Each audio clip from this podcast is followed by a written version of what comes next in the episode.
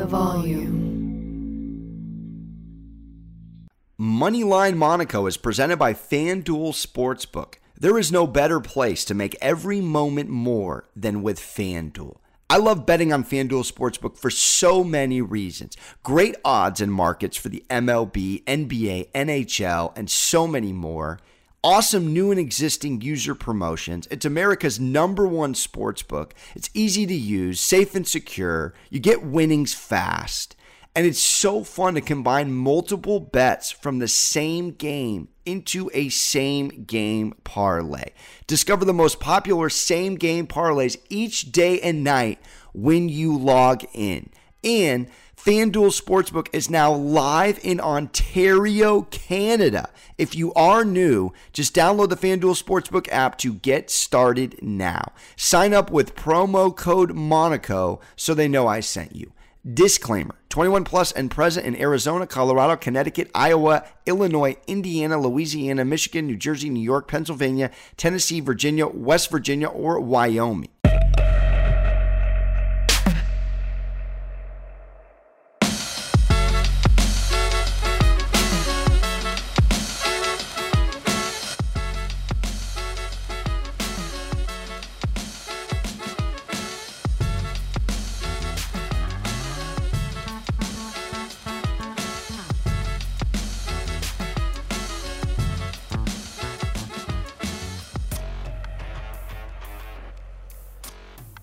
Right, welcome into another episode of Sports Gambling with Moneyline Monaco. I'm your host, Alex Monaco. Special guest, my colleague and a good friend of mine in real life in the sports betting space, Katie Mox. She is the host of Moxie Bets on Omaha Productions and ESPN.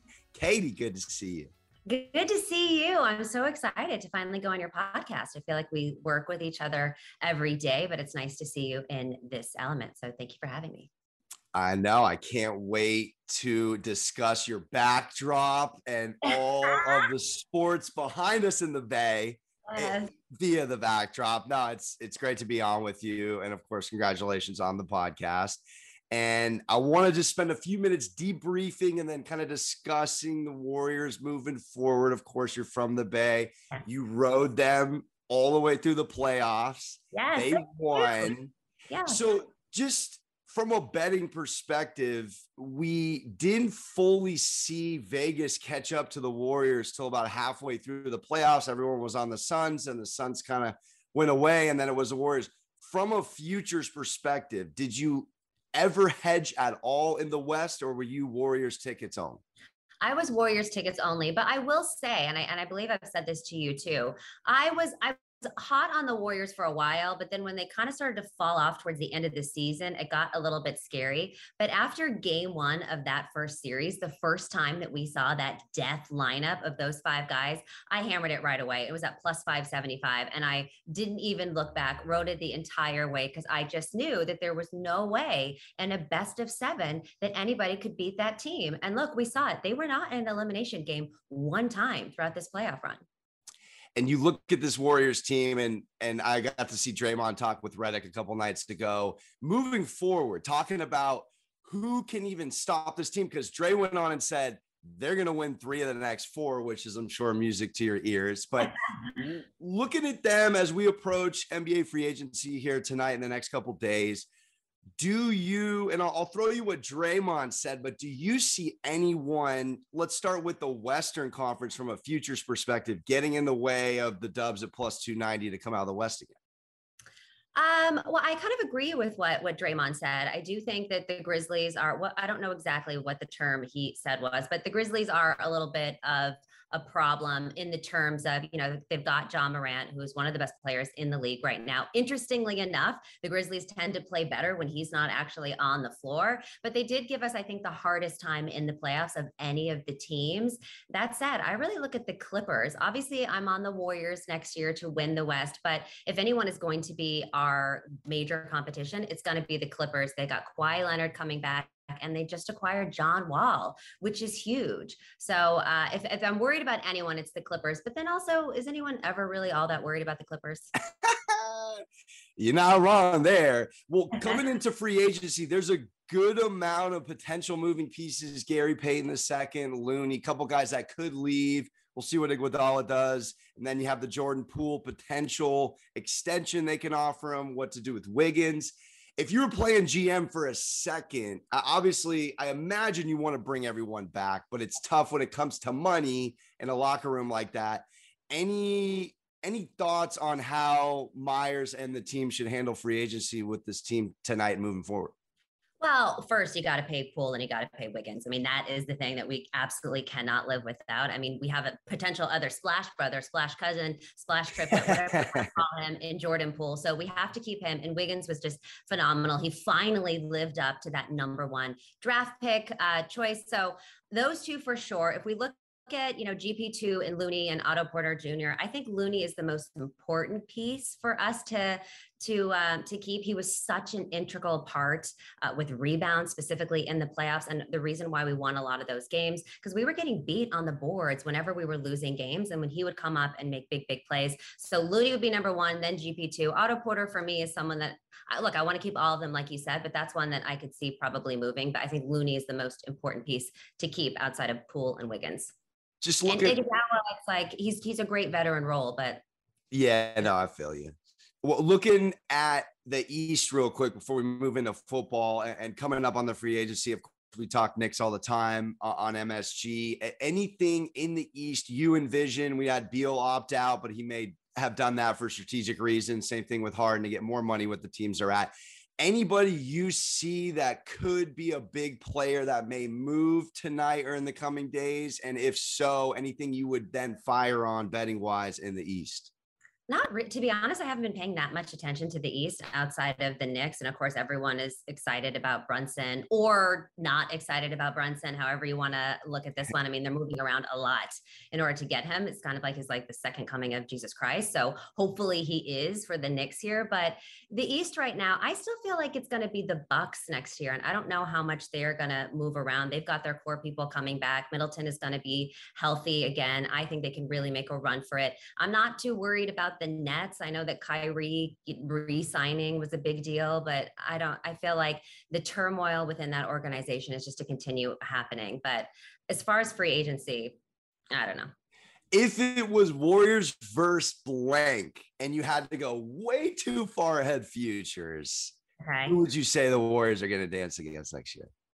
I would say the Warriors and the Bucks. I okay. think they honest, I honestly think if Khris Middleton wasn't injured, that the Celtics wouldn't have got out of that round. It took them seven even to get out of that round without Khris Middleton. So I think that injury was really big there. Giannis is going to be hungry and ready for it again. Middleton is going to be better, and so I, I'm I'm the Bucks. I'm on the Bucks. I mean, I do love the Heat too. I still think that the Heat are one of the most disrespected teams out of the East, but I'll go Bucks. I like it. All right, let's shift to the majority of what your backdrop is, which is the San Francisco 49ers. let's talk a little football. Before we talk about the NFC West in particular, for your listeners, and as we get into football, do you have any tricks of the trade, any rules of football betting in particular that you go by that you like to share? Make sure you practice. I mean, you know me, I'm an emotional gambler, so I try to yeah. take my emotions out of. Is there anything that you kind of mantra wise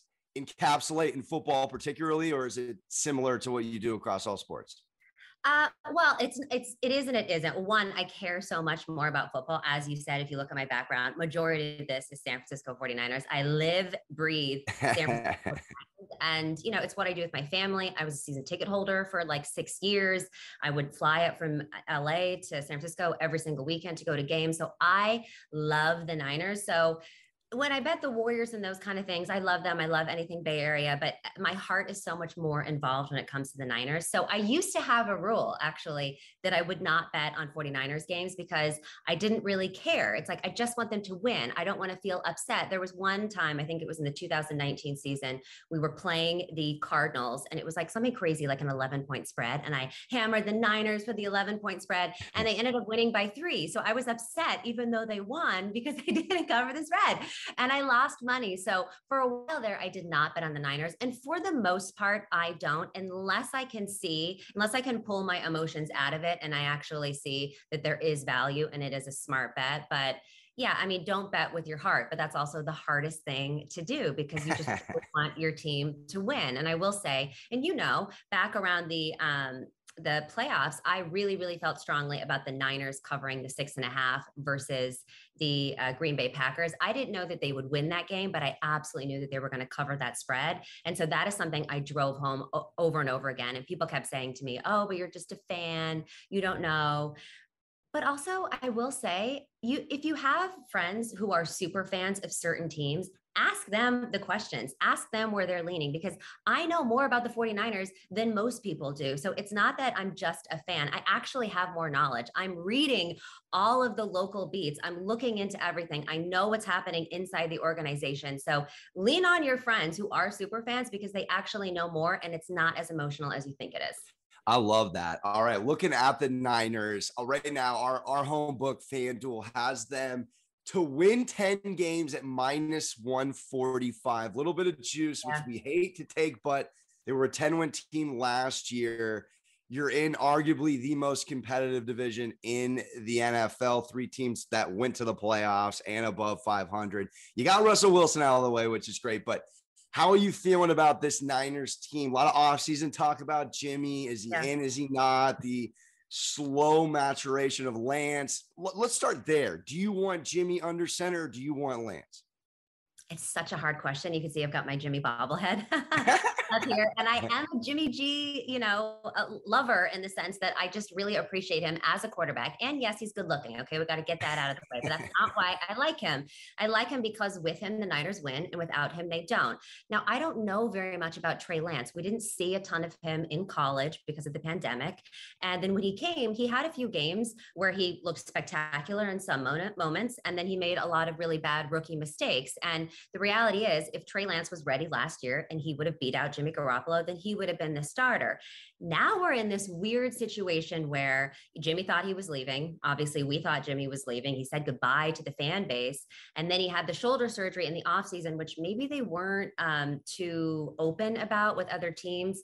But that's a big reason why I don't think that he moved at all because he was going to miss a significant amount of training camp and some offseason stuff. So other teams didn't want to buy into it. But now we're in this situation where we've got two viable quarterbacks. And I really do believe what Kyle Shanahan and John Lynch have said where they're not just going to give Jimmy away because he's a good quarterback. He has a lot of value. If we have to keep him for another year, and you'll remember Jed York said he's good with keeping Jimmy for another one to three years with uh, with the acquisition or with the um, draft of Trey Lance. So it could be that he stays. I want him to stay. I feel like two quarterbacks are better than one. I'm not going to say I want Trey more than I want Jimmy or vice versa. I think the best quarterback is going to win. And it'll be interesting to see because if Trey Lance does not beat out Jimmy for the starting spot, then clearly he's not ready for it. And I'm glad we have Jimmy. Well, I'm of the belief from a betting perspective, if it's Jimmy, I'm comfortable taking the Niners to win 10 games. If it's Trey, I don't know. I can't help but remember back to that Texans game when he was, I, I don't think they scored till the fourth or something like that. I'd have to double check, but I'm nervous from, so from a futures perspective for everyone listening, do you, do you sit back on the Niners right now? Because I, I look at your team, this team, like a playoff threat more than a regular season. But from a futures perspective, just talking it out, do you wait to see what happens at quarterback before you fire? I would wait to see what's happening at quarterback before you fire because, like you said, 10 wins is a lot and it is like a pretty competitive division. I'm looking at the schedule right now. It's like we start with the Bears, which we should win that game. But again, who's going to be the quarterback? Trey Lance on his very first game. If that's the case in Chicago, that's a tough one to win. We got Seattle, which Seattle without Russell Wilson, I, I mean, I don't even think they're contender this year. Denver, I'm not sold on Denver too much. I am a huge Russell Wilson fan. Obviously, as a 49ers girl, you can never count him out, but they've got a new coach, they've got a new GM, he's, you know, a new quarterback, they're learning the system. No Vic Fangio, but then then you look and we've got to see the Rams twice, obviously. You know, we got to see Arizona twice, and they're really good, although they tend to fall off in the second half of the season. But to your point, yes, I would wait to see who the quarterback is. If it's Jimmy, of course you can feel comfortable because it's the same exact team. If it's Trey, you have to account for some rookie mistakes and rookie losses. What's one thing about betting the NFC West if you don't pay, if you're not all in on the NFC West, that you think we could look forward to capitalizing on or avoiding? Like, for instance, we know Shanahan owns McVay, yeah, but the Rams are sitting here at plus 130 to win the West. Uh, Niners are plus 200, Cardinals are plus 300. Anything you're seeing in the NFC West that you're speculative about or you're looking forward to capitalizing on?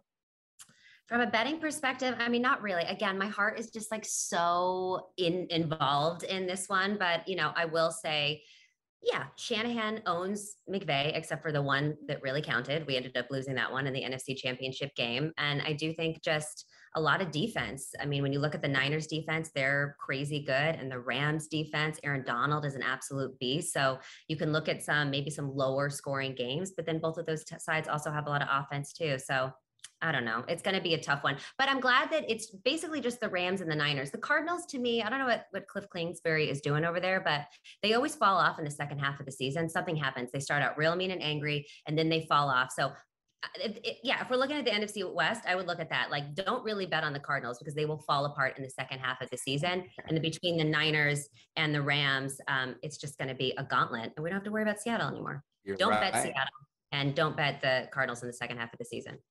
All right, I'll get you out of here with this. The Niners are plus 750 to come out of the NFC. We know there has not been a back to back Super Bowl champion since the early 00 Patriots team. So a lot of pressure on the Super Bowl hangover happening to LA. Do you feel comfortable with taking the Niners? And if you don't, just for those out there not emotionally on San Fran, how, how do you feel about, we'll say, the NFC, because that's your conference, as far as a team to represent them in the way too early Super Bowl predictions? Yeah, I mean, look, I would love to say the Niners, but realistically, no, I don't. I don't I'm not going to say the Niners right now because we don't know who the quarterback is going to be, so we don't know what that team is going to look like. I believe in the Super Bowl hangover. It's so hard to go back to back. It's so hard to keep everybody healthy. Also, the Rams went for broke last year trying to get that Super Bowl at home in their stadium. They got it. I don't know what's going on with their cap space. I mean, that is like the mystery of all mysteries, how they're affording all of these things. But I don't really see them running it back. If I'm looking at the NFC as a whole how do you how do you count out Tom Brady and the Bucs? I, I mean, know. I know Gronk isn't coming back. I'm I'm not sure that he's actually retired. I feel like it could be a big joke. We'll we'll see, or if Tom Brady calls him back later in the season. But this may be Tom's last season. He's going to be hungry for it, and you could just never count out Tom Brady. I may just for good vibes go with a little Warriors and Niners out of the NFC futures bet. Just, just oh, sit on it Support the Moxie Bets movement. Yeah. I appreciate you coming on. Make sure everyone listening check out Moxie Bets on ESPN and Omaha Productions. And of course, all things Katie on social media. You're killing it and love working with you. And thank you for coming on. Yes, I love working with you too. And thanks for having me. I'll see you in, a, in an hour. see you in an hour.